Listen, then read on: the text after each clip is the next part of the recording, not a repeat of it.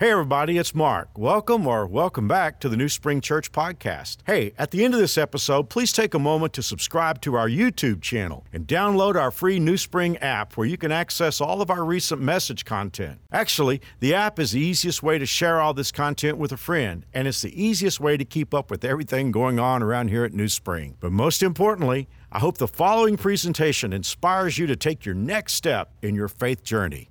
Enjoy. Can I hold the baby? Have you ever asked that question? Or maybe you asked it with correct grammar May I hold the baby? Or you might be like me and be a little bit more shy. Maybe you ask, Would it be okay if I held the baby? But whenever we see a newborn baby, at least that feeling is a question inside of us that's almost reflexive. There's something about holding a newborn baby that's almost visceral. There's a feeling that's too wonderful for words. I remember that very clearly when I was in the delivery room when all three of my sons were born. But I especially remember it when my middle son, Jared, was born. My wife, Mary Alice, and I had been discussing whether or not the baby would be a boy or a girl, and we were happy either way. But here I was sitting at the foot of the delivery table, the delivery bed where my wife was, and I could see when Jared was born, you know, that he was a boy. And the next thing that happened, and I can't explain why, and it's the craziest thing I've ever done in my life because here I am, I'm a pastor of a church in Fort Worth, trying to keep my dignity. But suddenly I'm jumping up and down and screaming, It's a boy, it's a boy, it's a boy. And I think it freaked the doctor and all the nurses out. So very quickly they wrapped him up and just gave him to me as if to say, maybe he'll shut up if we give him the kid. Wow, there's just something about holding a newborn baby. And many of you remember when your babies were born, how special it was, what a wonderful feeling it was to hold the baby. So, what is it that we feel when we hold a newborn baby? Why is it that it's so special? Maybe it's the connection we feel. I do think there's something to that. I think there's something that's I started to say psychological, but I think almost spiritual. There's something about holding a newborn baby and looking into that tiny face. And as you saw in the video, when the baby reaches out and takes your finger with his or her hand, a connection, we feel that. Maybe it's innocence. You know, the longer we live, the bigger rap sheet of failures we have, things that we're ashamed of. But when we hold a newborn baby, we stare in the face of innocence again. Isn't there something wonderful about looking into the face of a newborn baby and feeling the innocence of that baby? But more than just the connection or looking into the face of innocence, I think there's something more transcendent in holding a newborn baby. New life is a miracle. You know, there are many stories of non theists, people who don't believe in God, who suddenly found their faith when they looked into the eyes of their first baby. In his book, Unbelievable, Justin Brierley tells us about Jennifer Fulwiler, who came from a family that rejected the idea of Creator God. Jennifer says that she never remembers a time when she believed in God as a child. Raised on a diet of science, reason, and evidence based rational thought, her bedtime reading was Carl Sagan's astronomy book, Cosmos. She'd accepted the idea that the world behaved according to a set of natural laws and that science was the way of understanding everything. So for years, she remained an unchallenged atheist. But shortly after the birth of her first child, her thinking was challenged. Jennifer describes it this way I looked down and thought, what is this baby?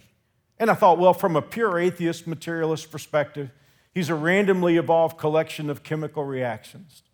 And I realize if that's true, then all the love I feel for him is nothing more than chemical reactions in my brain. And I looked down at that baby and I thought, that's not true. It's not the truth. She became a Jesus follower and now writes and speaks as an effective communicator for God. Well, everybody, regardless of their beliefs, has felt something transcendent when we hold a newborn baby. And I think it's why we ask, Can I hold the baby? But today we're talking about a baby born 2,000 years ago. And in your mind, I want you to go back with me to that stable and put yourself in the picture. For all of us who celebrate the Nativity, either from a religious or a cultural standpoint, that's one thing that we don't do. That nativity scene, that creche scene is fixed in our minds without us. Did you set up a nativity scene this year? Maybe in your yard, maybe in your house somewhere? You know, when you set up a nativity scene, it's got Mary and Joseph, the shepherds, maybe the wise men, the animals, and of course, baby Jesus. But we don't put ourselves in that picture, do we? We don't put a model of ourselves in our nativity scenes. But today we're going to do it. We're going to put ourselves in the picture. And that makes all the sense in the universe because the Bible says in Isaiah chapter 9, verse 6 For to us a child has come, to us a son is given. In the book of Luke, the Bible says it this way For to you is born this day in the city of David a Savior who is Christ the Lord. Just keeping it real. I think if you do this, if you stood at the manger looking into the face of baby Jesus, I don't think it would be long before you got your courage up and you asked Mary, Can I hold the baby? Can I hold this baby? To the best of your imagination, I want you to imagine what it would have been like to have held baby Jesus. What exactly would you have in your arms? If you were holding Jesus in your arms, what would you have? Well, he's no ordinary baby, but is that enough of an answer? What would you have in your arms if you held baby Jesus? Take it from a guy who got to hold baby Jesus in his arms. The Bible tells us a story of an elderly man named Simeon.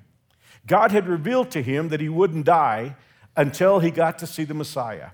And he was at the temple on the day when Mary and Joseph came to dedicate baby Jesus. And he got to hold him. And he answers our question, what would you have in your arms if you held baby Jesus? Luke 2:28. Simeon took the child in his arms and gave thanks to God. Now, Lord, you have kept your promise. With my own eyes, I have seen your salvation. Now all people can see your plan. If you held baby Jesus in your arms, you would be holding God's salvation. You would be, you would be holding, think about this. If you held that tiny baby in your arms, you would be holding God's plan for the world. In practical terms, we would say you would be holding God's solution to all the world's problems pain, suffering, sin, our personal failures, the fear of judgment about standing before a holy God, and yes, even death itself, you would be holding in your arms the answer, the solution to all of our problems. All my life, culture has drummed into my head that the solution to the problems of today are money, education, or power. And whatever benefit any of these may have, I think we've all lived long enough to know that these solutions are not solutions. These answers are not the solutions to the world's problems. And yet, when you open the Bible, you discover that our God, the God who created us, tells us that the solution to every problem we have is a baby. And if you could go back to the manger 2,000 years ago and if Mary would hand you baby Jesus and you could hold that baby in your arms, you would be holding God's solution to all the problems in the world. But babies grow up. And this baby, Jesus, the unique Son of God, grew up to fulfill a mission that only He could fulfill. It comes down to this. If you want to sum up God's mission for Jesus, you could sum it up this way God wants everyone in heaven. There is a heaven and there is a hell, but God doesn't want anyone to go to hell. Hell was not made for people, it was made for Satan and the demons. God wants everyone in heaven. But every human being has two problems that would keep us out. To get to heaven, we'd need two things to never sin and to be perfect, to never do anything wrong and do everything right. But none of us can do that. I couldn't do those two things for one day. And the truth of the matter is, if we're honest about it, we've racked up a huge debt of sin, most of which we can't even remember, and none of which we can undo. But what if? What if there was someone who could solve that problem for you? What if there was someone who could take your place? in your name and live that perfect life for you. As I said, I can't live it for one hour, but what if someone could live it for me? And then, although he would deserve heaven, what if, what if he would step in your place again and take your punishment for you? Put the record of all your sin on his account and then turn around and credit his perfect life to you. Well, that's what he did. And this is where Christmas and Easter come together. This baby, Jesus, grew up, lived a perfect life, and then died for you on a cross with his arms spread open wide, as if to ask, Can I hold you? I believe that's his question to you and to me. This Jesus who lived for you, died for you, and three days later came out of his own grave is asking this Christmas season Can I hold you? For all of us who've been through heartbreaks no words can fix, there's something about just being held by somebody who loves you. Well, it's not just rhetoric. Listen to what God says to you this Christmas. In Isaiah 46, verse 4, God says, I will be your God throughout your lifetime until your hair is white with age. I made you. I will care for you. I will carry you along and save you. You can't carry someone without holding them. And yet, God is telling you today that's what He wants to do. All your life, He wants to hold you and carry you. It may be that you're listening to this talk in a painful place. As beautiful as Christmas is, it can be a painful season. The food and decorations, music and lights can be so perfect. But then life isn't. And for some of us, all of that seasonal beauty can make our pain, loneliness, and separation feel almost unbearable. But for all of us who are struggling with that hurt and loss, Jesus has a message for us. In fact, listen to this extreme statement that he makes Even if my father and mother abandon me, the Lord will hold me close. This Christmas, I want you to hear the grown up baby Jesus, your Savior, ask Can I hold you today and forever? Someone may say, Mark, how do I say yes? I would love that. I would love for Jesus to hold me. Sure, I would have liked to have gone back in time and held the baby Jesus, but how much more do I need the risen Jesus to hold me? How do I, how do I say yes to that question? Well, the good news is you don't have to worry about that because Jesus is very close to you. In the last book of the Bible, in the book of the Revelation, chapter 3, verse 20, Jesus says, Here I am. I stand at the door and knock. If you hear my voice and open the door, I will come in.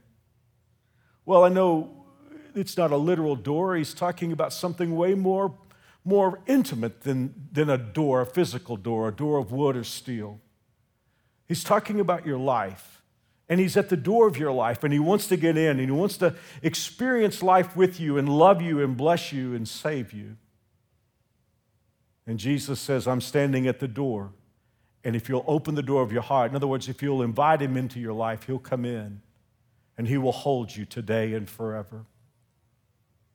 In the most famous verse of the Bible, in John chapter 3, verse 16, the Bible says, God loved the world so much that he gave his only Son so that everyone who believes in him would not be lost, but have eternal life. Listen to these words God sent his Son into the world. He did not send him to judge the world guilty, but to save the world through him. As I said a moment ago, we have two problems. We sin and we can't be perfect. And yet, Jesus did not come into the world to point out our guilt. Rather, he came to make a solution to all the problems that we have with sin and imperfection. This Christmas season, I want to encourage you by faith to fall into his arms. If you're hurting or broken today, reach out to him. He loves you. Open your heart to Him, open your life to Him.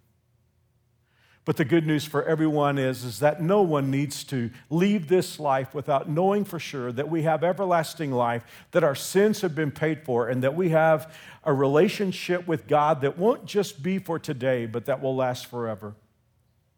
The Bible tells us this that God loved you so much that he sent Jesus into the world to die for you, which he did. We read that a few moments ago.